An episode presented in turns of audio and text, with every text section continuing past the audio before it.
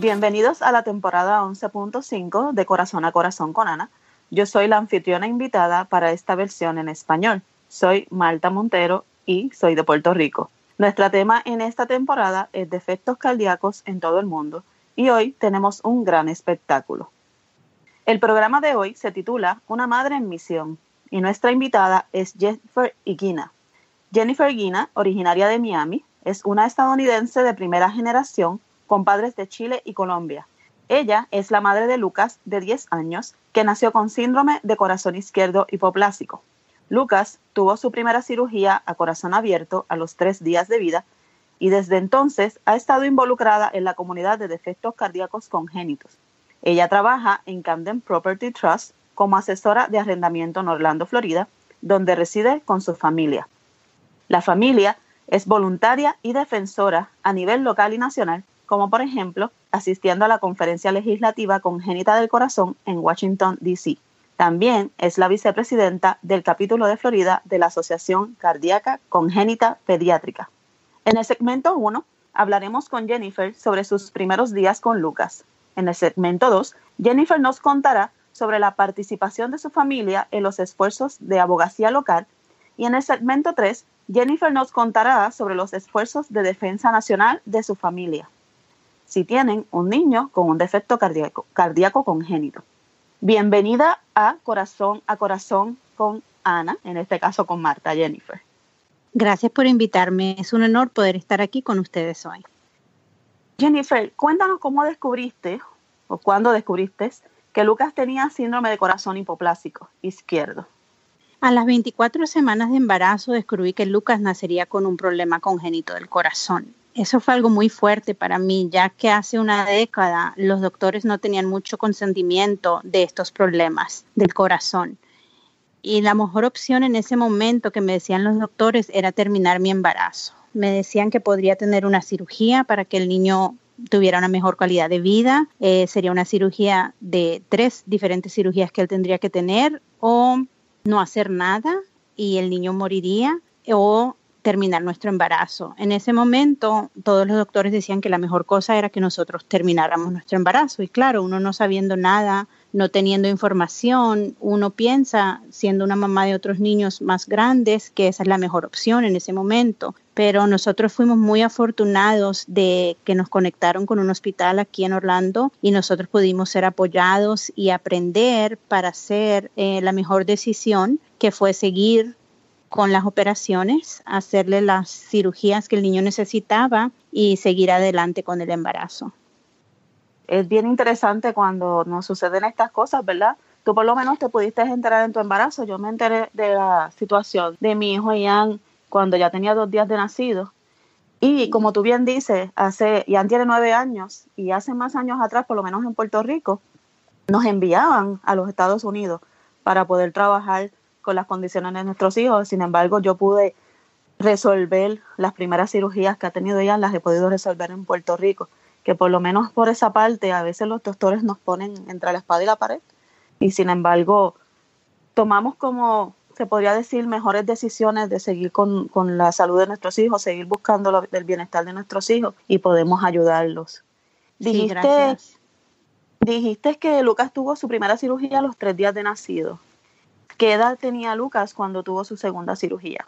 Lucas tuvo su segunda cirugía eh, de que él cumpliera cuatro meses. Eso en realidad es considerado bien temprano, especialmente aquí en los Estados Unidos em, en ese tiempo. Los cuatro meses es algo que no se oía que lo iban a hacer. Todo el mundo esperaba un poquito casi al año, ocho meses, una cosa así para la segunda operación. Eh, pero fue tan temprano, pero todo fue tan positivo que nosotros nos lo pudimos llevar a la casa con cinco días después de su cirugía. ¿Cuál fue esa cirugía que le hicieron? Esa fue la segunda, fue la Glenn. La Glenn. No le han hecho el Fontan, no está en schedule, eh, no está en, en, calendario el Fontan. El Fontan sí la tuvo, él tuvo su Fontan a los dos años y medio. Ok. ¿Y cómo él lo tomó? Ya ese tiempo estaba, entendía más las cosas, tuviste que buscar alguna, algún tipo de ayuda. Sí, claro, eh, a los dos años y medio él ya estaba más grandecito, él ya entendía, él ya sabía lo que iba a pasar. Eh, nosotros estábamos ya programados como que la primera y la segunda fueron tan fácil que pensábamos que la tercera iba a ser algo igual, pero desafortunadamente no fue así. Esta fue para él la más fuerte. Él eh, tuvo muchos problemas, tuvo muchas complicaciones. Fueron hasta un punto que dijeron que ya no había más que ellos podían hacer, em, pero tú sabes, un milagro y cosas increíbles. Los doctores pudieron hacer todo lo que pudieron hacer y estuvimos como un mes y medio en el hospital y no lo pudimos llevar para la casa después de eso. Te pregunto, porque el desarrollo del libro de Ian y los guerreros de corazón, que fue el que yo tuve que trabajar aquí con el cardiólogo en Puerto Rico, se hace porque Ian ya estaba grande y yo no tenía ningún recurso para poder explicarle a él cuál era la, la situación qué estaba pasando, qué era lo que iba a ocurrir, porque a veces pensamos que son pequeños, pero tienen bastante conocimiento de lo que está sucediendo a su alrededor y es bien importante que ellos puedan saber qué va a pasar eh, en su vida y en el proceso, ¿verdad? Sí, es muy eh, importante. cuéntanos, Jennifer, ¿cómo está Lucas ahora? Lucas ahora es un niño eh, de 10 años, él juega, él corre, está preparándose ya para irse a su quinto año de escuela. Él es un niño normal como todos los otros niños. Pasó un tiempo que fue muy difícil para él. Él tuvo sus terapias, muchas visitas al doctor. Y no te voy a decir que los días son perfectos, porque todavía hay días que él se enferma, él sufre mucho de migrañas y otras cosas que vienen con lo que es un problema del corazón. Pero si uno no le cuenta, uno no, no le cuenta a la persona lo que él tiene, nadie se imagina que él sufre de una cardíaca del corazón. Sí, es cierto. Los ven tan naturales en su forma de actuar que, que nadie pensaría, ¿verdad? Que ellos están pasando por esta situación. ¿Y cómo él lo toma? Él es muy fuerte, yo le he enseñado desde bien chiquito, eh, he sido muy transparente con él, yo le he dejado saber toda de sus cirugías, cómo el cuidarse, cómo hacer, y él trata, él le gusta conocer otros niños como él. Nosotros hacemos muchas cosas voluntarias con el hospital y hacemos muchas cosas en un nivel local y nacional y él le encanta. Eso, eso es lo más, lo más que nos beneficia y nos satisface, ¿verdad? Nosotras como madre, poderlos ver que aún a pesar de sus situaciones, ellos pueden tratar de vivir una vida, lo que se diría, plena Exacto. o casi normal. Bueno, eh, vamos a seguir con la segunda parte. Ellos cortarán esto.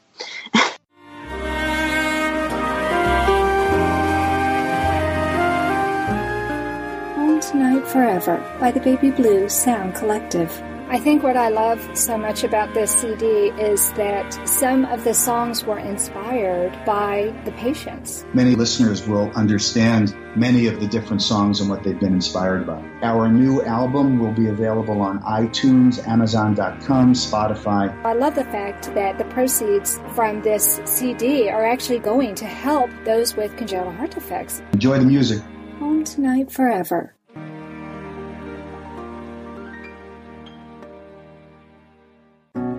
Texas Heart Institute were offering us a mechanical heart, and he said, No, Dad, I've had enough. Give it to someone who's worthy. My father promised me a golden dress to twirl in. He held my hand and asked me where I wanted to go. Whatever strife or conflict that we experienced in our long career together was always healed by humor.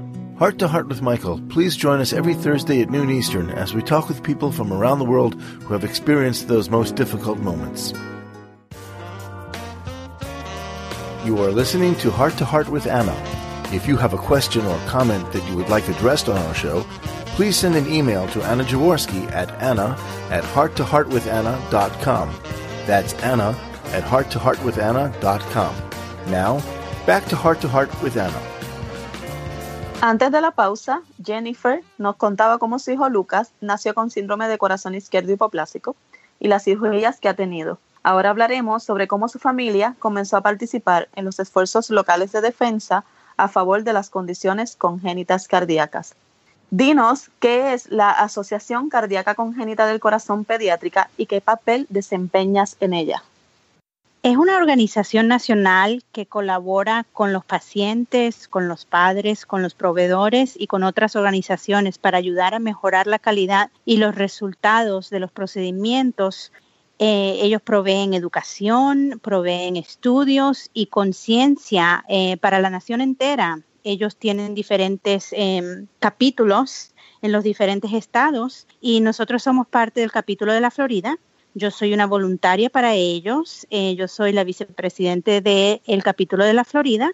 Nosotros trabajamos directamente con los hospitales aquí locales, eh, proveyendo ayuda a las familias afectadas con defectos congénitos. Eh, conversamos con ellos, tenemos diferentes maneras de, vamos a visitar al hospital, eh, les proveemos ayudas cuando ellos necesitan y están afectados con esto. ¿Y cómo llegas a la asociación? ¿Tuviste algún encuentro con ellos durante la cirugía de, Lucas? ¿Las buscaste? ¿Cómo das con ellos? Para mí fue un proceso que eh, se demoró mucho. Cuando las operaciones de mi hijo en ese, en ese tiempo no había mucha ayuda. Tú conocías una que otra mamá por internet, eh, conocías a alguien en el hospital, pero tú hacías una conexión y ya rapidito esa conexión no estaba ahí. Nosotros eh, fuimos invitados en el año 2015 a una conferencia en Washington, D.C. y así fue como que me involucré con la asociación. Ok. Jennifer, ¿en qué otras actividades de defensa locales has participado? Nosotros trabajamos con varias agencias en nuestra comunidad local. Eh, nosotros trabajamos directamente con los hospitales, los diferentes hospitales aquí en, Orlando, en Miami. Nosotros tratamos de involucrarnos lo que más podemos para dar conciencia a la comunidad. Eh, trabajamos también con el Children's Miracle Network y para nosotros es muy importante eh, compartir nuestra historia con otras familias. Es lo que más, más impacto le podemos dar a otra gente. ¿Y cómo ha sido la reacción de ellos considerando que, tú dices que al principio se te hizo bien difícil involucrarte y se te hizo bien difícil porque no había tanta ayuda, ¿cómo tú ves la reacción de ellos cuando ellos sí están teniendo más ayuda de la que tú tuviste? Es algo súper importante para las familias, me, he dado cuenta. Eh, tener esa conexión es algo que te ayuda a salir adelante, es algo que te da la esperanza de conocer otras familias y poder abogar por tus hijos y poder aprender de lo que tú mismo estás pasando. Es algo de que cuando tú das esa historia, las familias, yo veo algo tan positivo cuando nos conectamos con otras familias y podemos dar nuestra historia, es algo súper impactante para las familias. Fíjate, aquí en Puerto Rico eh, es un poquito difícil este tema, por lo mismo que habíamos comentado ahorita, de que ven a los nenes tan normales, tan, tan actuando tan normal a la vida, que como que no somos muy, ¿cómo te explico? Como que la gente no entiende que se le deba dar un peso a lo que está sucediendo. Y se nos hace bien cuesta arriba poder hacer la concienciación. Sí tenemos fundaciones que tratan de ayudar, pero no tenemos ese, e, esa retroalimentación de que todo el mundo vea como que mira sí tenemos que conocer, mira sí tenemos que buscar más, más información, vamos a hablar más de esto. Y a veces, eh, eh, por lo menos en mi caso, sí había gente apoyándome cuando salió la situación de, de Ian, pero a la misma vez yo como que necesitaba de personas que habían pasado por mi misma situación. Exacto. Porque no es lo mismo que a mí me apoye una amiga que, sus hijos son saludables a que me apoye una amiga o una persona que ha pasado por lo que yo he pasado y me puede hablar más directamente de lo que me toca vivir. Así que, que la realidad de que estés tan involucrada en, esta situación a, nivel de Florida y a nivel nacional y local, de verdad que es bien importante y es bien satisfactorio para madres como yo que estoy en este otro lado del charco, como uno dice, que, se nos hace a veces bien cuesta arriba poder crear una concienciación efectiva. Te pregunto, Jennifer, ¿cómo tu familia también ha decidido convertirse en voluntario como tú? Mira, nuestra familia es algo que nosotros lo hemos hecho conjunto. Eh, mi hija tiene 21 años de edad, ella está en la universidad. Tengo otro niño que tiene 15 años y él está empezando su high school. Nosotros hemos dedicado a que la familia entera hemos educado y hemos eh, nos hemos educado, perdón, y hemos aprendido de eh, del problema de Lucas desde que él nació, ¿no? Nos hemos educado, pero no es solo no solo lo ha afectado a él, pero nos ha afectado a todos. En sí, ha afectado a mi hija, ha afectado a mi hijo, a mi esposo, a todos nosotros. So, nosotros hacer esto en familia, hacer esto en conjunto, cada vez que nosotros tenemos una entrevista, sea por televisión, sea por el radio, sea en el hospital local, eh, la familia entera es un impacto muy grande porque ven la unión que nosotros tenemos y eso es una fuerza que nos ayuda a, seguir adelante. Te pregunto, Jennifer, Lucas disfruta salir en televisión porque a Ian le encanta. Lucas le encanta, le encanta salir en televisión, él le encanta eh, participar en todo lo que él pueda. Él estuvo hace unas semanas, estuvo en una gala con sus cardiólogos. Él le encanta toda esa cosa de la farándula, de ir a Washington, D.C., todas esas cosas es algo que le gusta. Y nosotros hemos tenido la oportunidad de ir a dos programas de, televisión y hay ocasiones en que pregunta, ¿cuándo vamos a volver? Así que tienen como que esta vena artística dentro de la, de la circunstancia. Bueno, Jennifer, vamos a hacer una breve pausa para continuar con el segmento número 3. This program is a presentation of Hearts Unite the Globe and is part of the Hug Podcast Network. Hearts Unite the Globe is a nonprofit organization devoted to providing resources to the congenital heart defect community to uplift, empower, and enrich the lives of our community members. If you would like access to free resources pertaining to the CHD community, please visit our website at www.hug-podcastnetwork.com for information about CHD, the hospitals that treat children with CHD, summer camps for CHD survivors, and much, much more. I am with Origami Owl Jewelry and we personalize lockets. It has helped me heal so much by having that locket. I've had other friends and customers who have created lockets. They love their lockets and they gift lockets to people who are bereaved or they're celebrating somebody to get your own Origami Owl locket, contact Nancy Jensen on Facebook or her website, fancydanceme.origamiowl.com.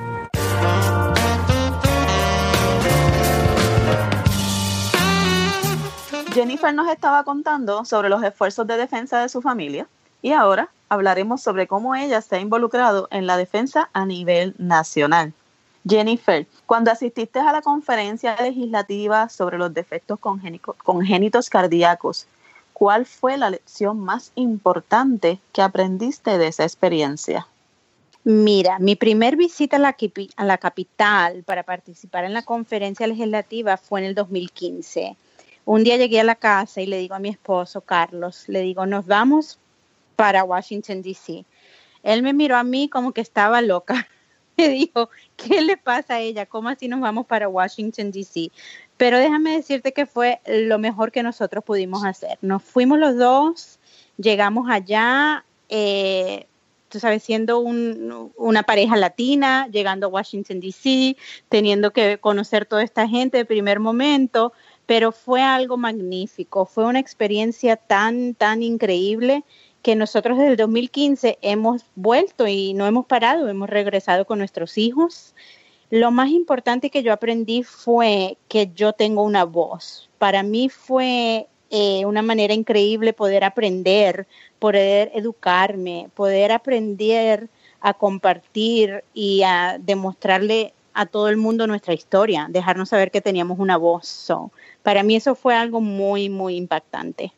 Sí, sentirse parte, no, no, no somos una persona más, sino alguien que tiene algo que decir, algo que defender, algo de lo que hablar. Exactamente. Eh, Jennifer, ¿qué defiendes en favor de la comunidad de, de las personas o los niños que tienen condiciones congénitas del corazón? Mira, nosotros abogamos por vigilancia, por estudios investigar, investigares por conciencia a un nivel nacional, crear conciencia para que ellos sepan. Eh, nosotros hablamos con los dignitarios, eh, le pedimos ayudas para que ellos puedan ayudar a proveer leyes y actas que están relacionadas con nuestro esfuerzo, con los niños de congénito. Yo sé que a veces suena un poco muy político y, mucha información, pero es como dije, es tener una voz, es dejar saberle saber, dejarles saber a ellos que, nosotros necesitamos más, necesitamos más fondos eh, más educación, más conciencia sobre estos niños. Sí, eso yo creo que es la parte más, difícil llegar realmente. Si a veces pensamos que se nos hace difícil llegar a la gente, a, la gente regular, a la gente que no tiene un niño como nosotros, pero que nosotros entendemos que ellos deben conocer, a veces se nos hace más difícil llegar más arriba, llegar a estas personas que nosotros sabemos que son las que tienen la, la, la fuerza, los que realmente nos pueden abrir las puertas. Eh, eh, realmente admiro todo, todo lo que estás tratando de defender voy a tener que decirle a, Carlos que te traiga a Puerto Rico para ver qué podemos hacer acá en favor de la comunidad. Definitivamente. Jennifer, ¿qué consejos tienes para las familias interesadas en involucrarse en los esfuerzos de defensa de la comunidad congénita de efectos cardíacos? Mira, lo primero que yo le digo es háganlo, tomen la oportunidad, no tengan miedo. A veces nos asustamos y pensamos qué, van a pensar, quién soy yo, quién me va a escuchar, pero es tan importante que, eh, que aprendemos, que nos eduquemos y que nos preparemos para compartir nuestra historia. Nuestra historia es lo más importante que nosotros podemos dar a un nivel local, en nuestros mismos eh, eh, condados, en nuestros mismos estados. Eh, como a un nivel nacional. Eh, nuestra historia es algo que cuando nosotros leemos la historia o, nosotros contamos nuestra historia lo que hemos pasado y lo que vamos a pasar es ya algo impactante para familias, pero hay que buscar esa ayuda, hay que saber en tu comunidad, hay muchos lugares que, hay, que ayudan y a nivel nacional hay muchas, muchos lugares que te aportan esa ayuda y que te dan esa ayuda, pero tú como una madre tienes que hacer el esfuerzo de buscar esa ayuda. No es solo buscar la ayuda localmente por el momento que la necesitas, no, es educarte y seguir esa rama, seguirla, seguirla, seguirla y no parar hasta que puedas tocar puertas y esas puertas se te van a abrir. E, ese yo creo que es el punto más importante, perder el miedo. En estos días justamente compartí en Facebook un, un meme que decía, inténtalo hasta que el miedo te tenga miedo. Y creo que es lo que necesita esta población, que lo sigamos intentando hasta que nadie tenga miedo y nos sigan ayudando a concienciar sobre las condiciones congénitas del corazón. Jennifer, gracias por estar en el, en el programa hoy. Este, estamos muy agradecidos de tu tiempo y de que pudieras no, no solamente compartir conmigo haciendo el programa en español, sino también con Ana haciendo el programa en inglés. Así que espero conocerte, no voy a decir pronto, pero espero que algún día te deje el viaje a Puerto Rico y podamos compartir como familia de, corazón y como amistades. Definitivamente. Muchas gracias, ha sido un honor que ustedes me hayan invitado a poder dar la historia de nosotros y espero verte muy pronto. Muchas gracias. Así concluye este episodio de Heart to Heart with Anna. Gracias por escucharnos hoy. Yo fui su anfitriona invitada, Marta Montero. Vuelva la semana que viene, el martes al mediodía, hora del este, para escuchar los programas en inglés. Hasta entonces, por favor, deja un comentario de nuestro programa Heart to Heart with Anna en iTunes y recuerden amigos, no están solos. Thank you again for joining us this week. We hope you have been inspired and empowered to become an advocate for the congenital heart defect community. Heart to Heart with Anna, with your host Anna Jaworski, can be heard every Tuesday at 12 noon Eastern Time.